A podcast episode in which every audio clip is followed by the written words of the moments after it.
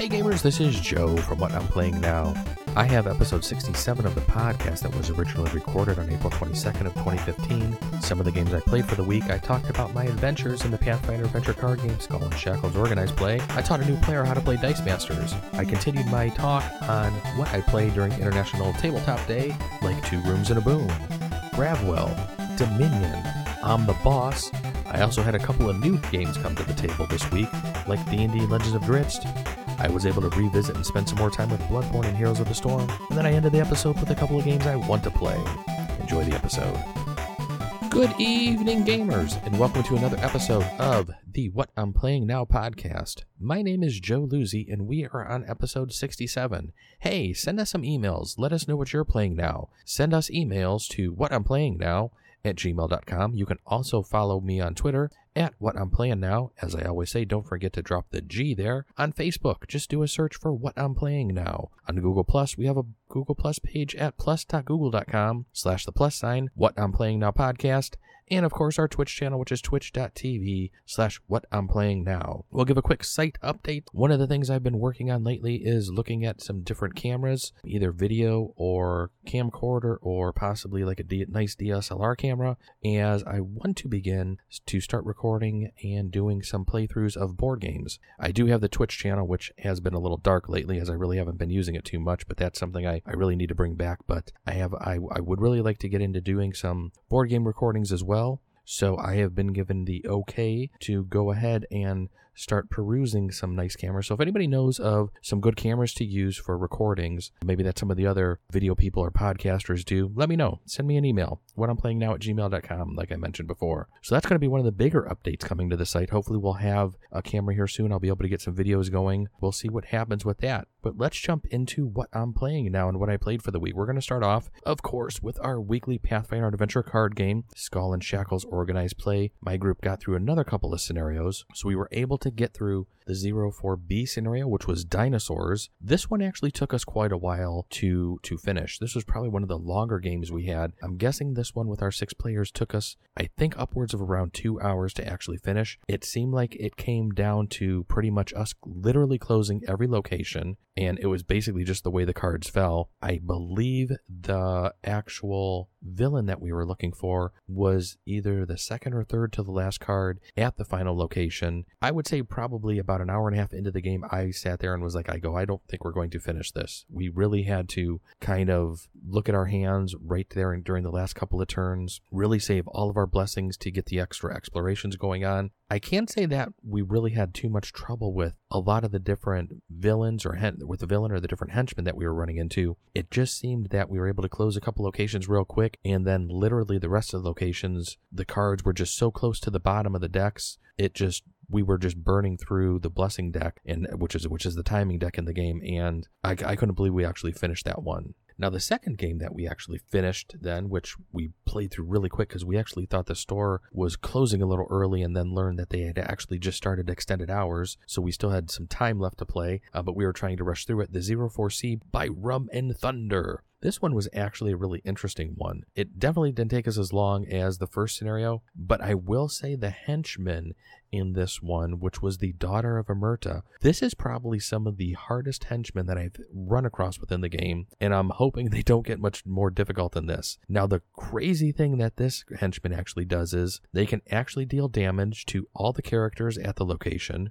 and before each character, before there's any actions that can happen, each character must attempt a wisdom 10 check. If they don't succeed the check, all characters, the, the character basically gets pulled to the location where the daughter of Omerta is we sat there and kind of just laughed because pretty much I would say 90% of the game, everybody failed the wisdom 10 check. None of us are really made out for the wisdom department. I think we had one guy who was actually able to maybe defeat it twice and the rest of us just we didn't even roll. We just kind of set our set our characters right there with him and everything and just got ready to try to you know not take as much damage, you know, if that actually happened. But we were able actually able to get through this one and I really like where the storyline's going for going through the game with the dinosaurs fighting all the different dinosaurs and actually looking for for the rum bottles on this island, and then in the rum and thunder one, you're actually going against a were rat Fargo, and if you found some of the rum bottles, the more rum bottles you found, his actual hit points was actually decreased, so it was basically less to actually hit him So I really like some of the things they're actually doing with with the scenarios, and I really can't wait to see what where the fi- fifth and sixth actually adventure sets take us. So that was it for our Pathfinder Adventure card game. After next week, I will probably only be talking about the Pathfinder Adventure card game probably every other episode because I think we're going to go back to maybe a first and third uh, Sunday of the month meetup since it's actually getting a little nicer out. People are wanting to get outside a little bit more and actually not just be inside on a Sunday afternoon playing games all day. So since we're kind of close to the end of this set, we've actually discussed we're not going to pick up on day one with the um, with the Wrath of the Righteous, I think, which is the next set's called. We're not going to start on day one when they start the organized play for that. So we're going to give ourselves maybe like a month or so in between sets to actually just relax, and actually go outside and enjoy some sun and a little bit of weather. Then, of course, we had Dice Masters last week, and even though we did do some organized play, I pretty much kind of dis-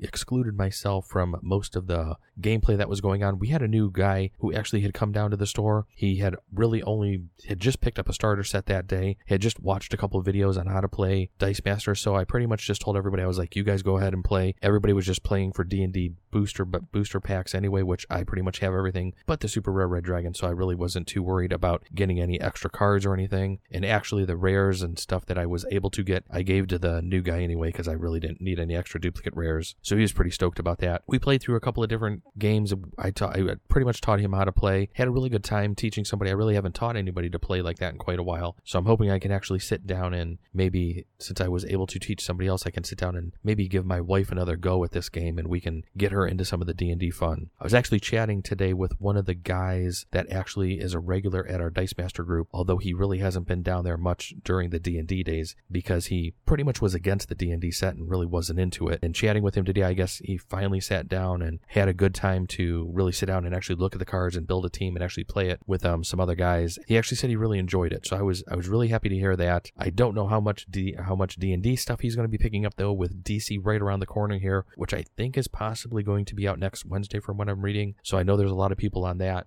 I'm definitely going to be picking up a starter set for that set. Hopefully, we will be able to get a rainbow draft in for that next week. Have some fun with some DC characters, but I will definitely miss D&D as so far D&D is my favorite set out of the whole Dice Masters set so far. All right, so we're going to jump into a bunch of other games that I played. This will be the second part to my tabletop day, my international tabletop day talk that we started last podcast. One of the games that I had not talked about last week, and I have like three or four games we're going to discuss here that I didn't actually get to last week, so that's why we're doing part two here. But this game we had actually played kind of earlier in the day, and it was a really cool party game called Two Rooms and a Boom we were actually very lucky enough to have one of the creators, uh, one of the co-creators of the game, Alan Gerding, come down to the store, who's actually local to the area, didn't even know that. This is a game that's probably best played with probably 12, 14, upwards of around 20 to probably even 30 people you can play this game. This game was a Kickstarter. It appears that they are actually producing and getting some of the cards hopefully out to the backers here very shortly. They had some delays in getting the product out, but from what I saw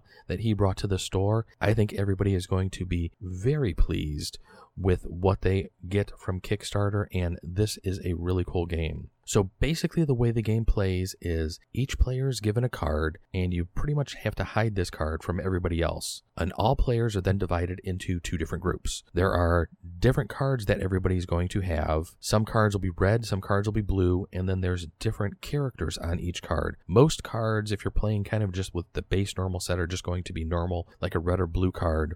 But then one person on the red team is going to be the bomber card, and then the one person on the blue team is going to be the president and have the president card. And basically, the object of the game is for the blue key, blue team to try to keep the president safe, and the red team is basically trying to get the bomber to end up in the same room as the president at the end of the game. That's basically who wins. So the game is played in a couple of rounds. I think there's like three rounds is how we were playing it. And each each team has a captain, and this captain can decide, for lack of a better term, we called them hostages, which people from their team, and it's usually like two per two people from each group, is going to be swapped at the end of each round. And the really interesting thing about this game is you pretty much have I think it was like 30 to 45 seconds to pretty much decide who's swapping between the teams. So the leaders basically had a stopwatch around their neck that they were given, and at any time the group can vote to overthrow the leader and basically put a new leader into place if they don't like the way things are going. So if you have a bunch of red people on a team and they've actually all talked together and they know that the leader's a blue person, the blue person's trying to make sure that the president's safe, the red people are probably going to overthrow that blue leader very quickly and put one of their red people in in charge of the group so they can pretty much get much more control over what's going on. Now things can get really interesting when after we played it the first time because what Alan started doing was he started adding in a couple of different cards. Like one of the cards I remember he threw in was like an angel card. So I think there were like one or two angel cards he had thrown in to each of the red and blue teams and basically with if you picked up the angel card, you were not able to lie if somebody asked you kind of what color you were, you know, and as far as what color you were holding. So it's a really crazy game. It's like a social deduction game where you're trying to figure out and just talk to people. You really have to be rather scarce with what type of information you're giving to other people. Like you can maybe cover up most of your card and just show them that yes, you have a red card, yes, you have a blue card. You know, if if you find somebody that's on the red team and you have a red card, you can pretty much then start to share more information with them and start talking to other people in the group and try to just figure out who's who and it's just a completely crazy social deduction bluffing game that I think anybody can play and everybody would enjoy. So I had missed this one on Kickstarter. I think it actually was kickstarted late in 2013. I think it was. It seems like they should be fulfilling a lot of the orders here very shortly, from what it sounds like after I talked to Alan. So I'm really interested in seeing this going. Once this game does come out, I will probably be picking this up down at my friendly local game store because I really enjoyed it. So one of the other games I played at International Tabletop Tabletop Day, since I'm talking so much here, we're in a table talk day, is Gravwell. And I've talked about Gravwell before. It's a cool little game that I really enjoy when it makes it to the table. It's a game played where you have 26 alphabetized cards that basically control the movement of your ship that's on a board. It controls not only your ship, but basically the other ships around you. The really interesting part of this game is you're trying to move your ship towards the exit of this gravity field. But the interesting thing is that other ships surrounding you are going to affect your movement. So when you play a card, you can sometimes be hoping to move ahead, let's say five or six spaces, but depending upon where other ships are around you and the letter you played on the card basically decides who goes first for that round, it's really easy to kind of screw your neighbors without even really trying. And there's also cards that will kind of that will kind of it basically kind of does like a push and pull mechanic. There's some cards that'll push you away from the closest closest uh, closest object, and then there's other cards that will kind of pull all objects towards you. So it's really crazy. It's a really fun little game, and you basically play until one person makes it on the board. If you've never played Gravwell, pick it up. I think it was actually from what I saw on Facebook on one of their Facebook groups I'm in. I think it was one of the games that was part of the Barnes and Noble's 50% off sale. So if you have a Barnes and Noble's close to you, you might be able to find this game on the cheap, and it's definitely worth every penny for it if you can get it at the Barnes Noble sale. Even at full price, I would say the game is really good and it is a great fun game. I think I've only ever played it with four people, so I'm not too sure how it plays with less than four, but I, I think it would. I think it is. It's a game that actually still would pretty work, pretty work well with you know less than four people. And then of course one of the games I played is pretty much one of the granddaddies, I guess we can say, of deck builders. Probably one of the. I don't know if it was the original deck builder, but it seems to be, from my understanding, one of the more most popular deck builders out there, and that is Dominion. This is a game I've only been able to play online. I actually have seen people play it before. I've watched a couple of games. I actually just never was there at the right time down at the game store where a game was just starting up. But it's basically a deck building game. Everybody starts out with 10 cards, and throughout the game, you basically have other cards on the table in front of you that you're then going to spend points to buy cards, and you basically win the game by having the most victory points at the end of the game. I believe the game ends when three piles of cards are depleted from the center of the table. I think that's how it goes. I'm trying to remember. I'm hoping that's right. But I mean, I'm not really too sure what more I can say about Dominion that probably already hasn't been said. It was just really fun to be able to play this game for the first time and be able to say, okay, yes, I have finally played Dominion. I no longer have to say, oh, I've never played Dominion and just feel like an idiot for having to say that for as much as I am into gaming. But Dominion has finally checked off my bucket list of games to play, and I was just really happy. And I'm still enjoying the online version. If you've actually never checked out the online version, go to i think it's playdominion.com i think is what it is. And it was I, I will say this that the online version taught me exactly what i needed to know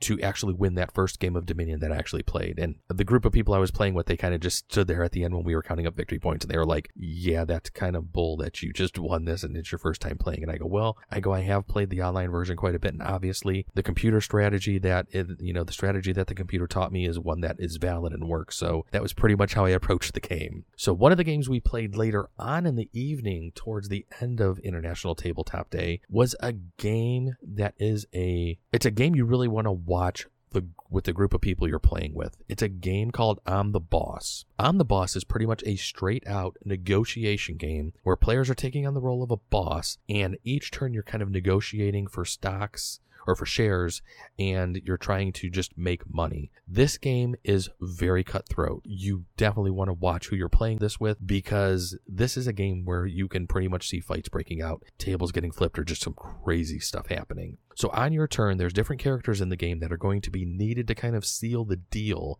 on getting a, a deal put together to complete the shares. Each player has a different a different character in front of them. Each character or each person also has kind of like a hand of cards. There's I think the game ends by there's a card that kind of ends the game that's mixed into like the last three or four cards. I think that was how the game ends. I think, or if all the spaces are, if all the deals are actually done before that, the game ends as well. But when making a deal, the players whose turn it is, they pretty much have to look at all of their opponents and try to get them to agree to do the deal with them and then give them a cut of the money. So let's say a deal could be worth three shares and each share is worth a million dollars. So you have three million dollars and maybe you could offer, and you need two other people to do the deal with you. You can offer each of them, let's say maybe 500,000 and then you would would get um, 2 million they would each get 500,000. That would be the 3 million. If they agree to that, then everybody's all happy. Now, if some of the other opponents don't agree with that, they can start playing some cards. They can start playing a card maybe and say, I'm the boss. And then they can take over trying to make the deal and basically take the most of the money. You can also play cards where you can send one of the people who's working on the deal maybe out on an airplane trip or, you know, on an airplane ride. They're going on a trip and they can't be part of this deal. Or you can play a card where you're playing the niece or nephew of one of the characters and you're now taking their place in this deal and you're getting the cut instead of them. There's also cards, and I can't remember what they were called, but if you played three of them, you can actually steal somebody else's character, basically essentially,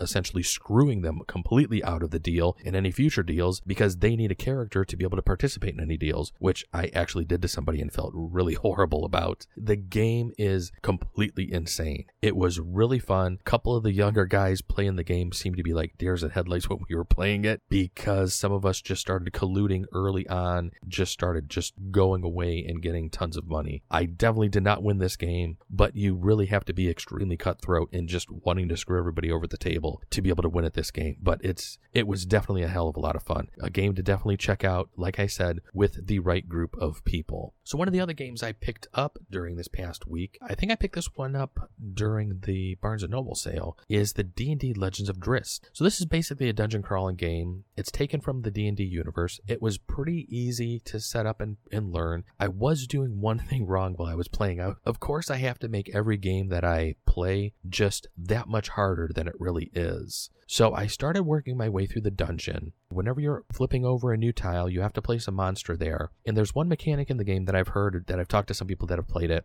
that some people don't really care for in that when you do flip over a new tile and you put a monster on, the board, they basically get to they get the next action basically is the way the turn sequence goes. So the monsters that you put down pretty much get to attack you before you actually get to attack them normally. And some people really don't care for that kind of that aspect of the game. I didn't mind it. I thought it was okay. But after killing probably about 6 or 7 monsters and having a huge stack of, you know, monster cards in front of me, hoping to roll a 20 to try to, you know, upgrade my character and maybe flip him over to the level 2 side, I realized I wasn't taking the reward for killing a monster, which was basically a treasure card. My character had pretty much almost died. I had to use my 1 health token to actually heal myself once, and I was getting to the last tile when I finally realized I hadn't taken seven or eight treasure cards that would have that when I finally did take them, half of them were heal cards, and I would never have needed to use my actual, you know, kind of like last minute heal there that you probably only want to do in case of emergency.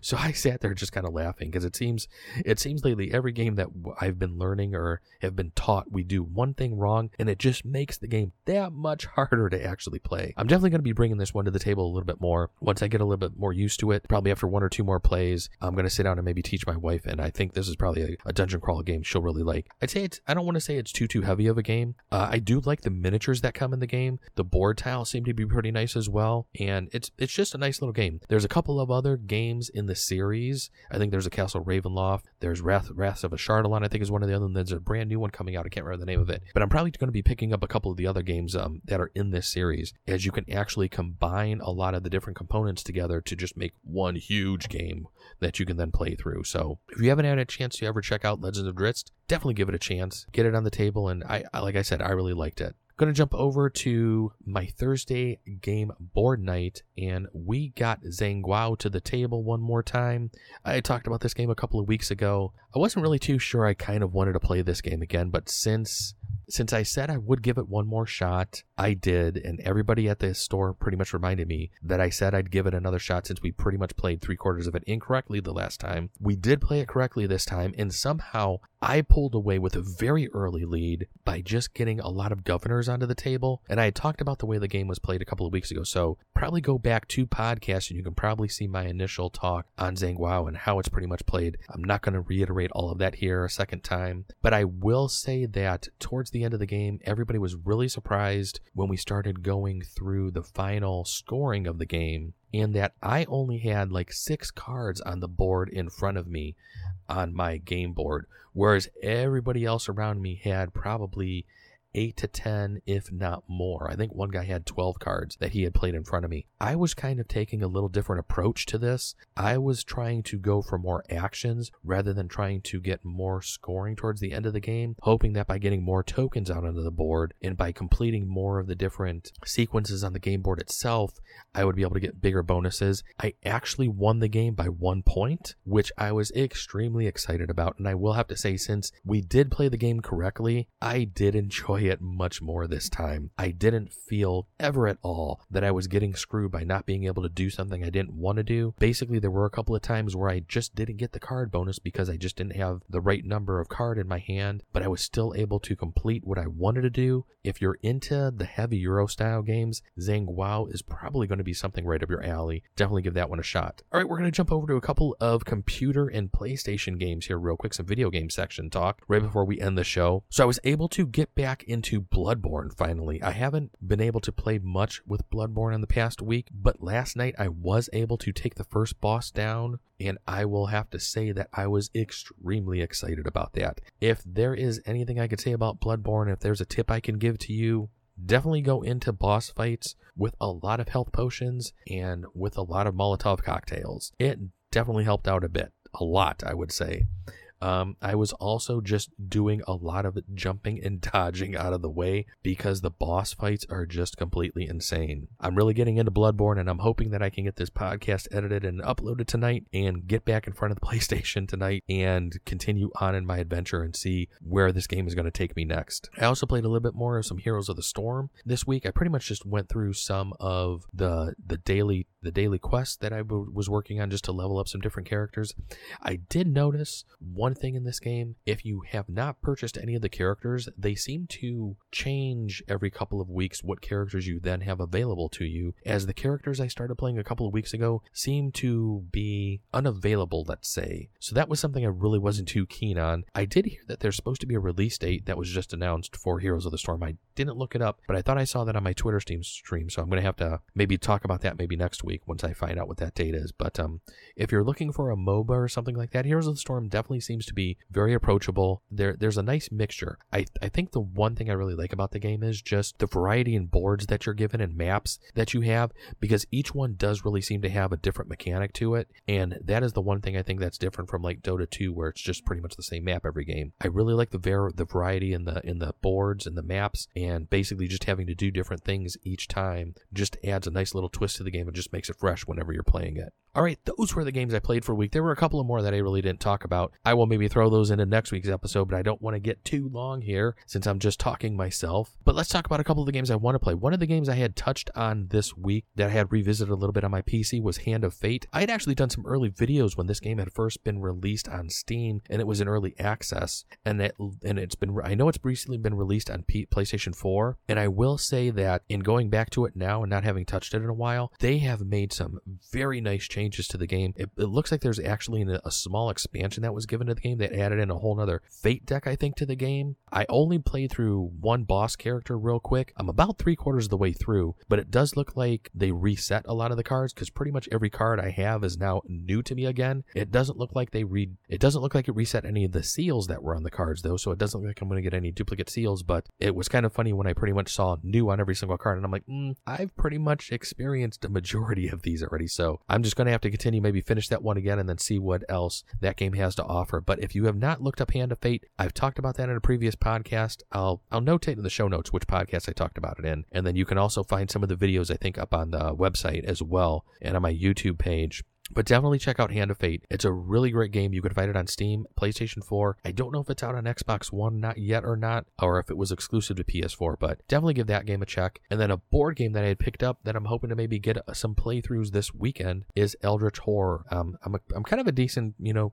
kind of a decent Cthulhu fan, and Eldritch Horror seems to be one of the games that has been on my list to want to play for a while. So hopefully I can get that one to the table to see and see if I like that game or not. I, I'm I, am i am having a feeling I watched a little bit of Rahdo's run through on it, and I I have a feeling that I will like this. I'm just hoping that my wife is going to like it as well, and that she'll enjoy it too. So that's it. Those are the games I played for the week, as well as what I want to play. As always, let me know what you're playing now. Send me some email. Send me to what I'm playing now at gmail.com. Don't forget to follow me on Twitter at whati'mplayingnow. Don't forget forget to drop the G. Just do a search on Facebook for us. What I'm playing now is what you can search for. Then, of course, our Google Plus page, which is plus.google.com slash the plus sign What I'm Playing Now podcast. And, of course, our Twitch channel, which is twitch.tv slash What I'm Playing Now. Thanks for spending some time with me and thanks for listening. As always, don't forget to download us from iTunes. Give us some reviews on there. Wouldn't mind getting some on there. Send me some emails. Let me know what you're playing now. And as always, have a great week playing games. Thanks for listening. Bye bye.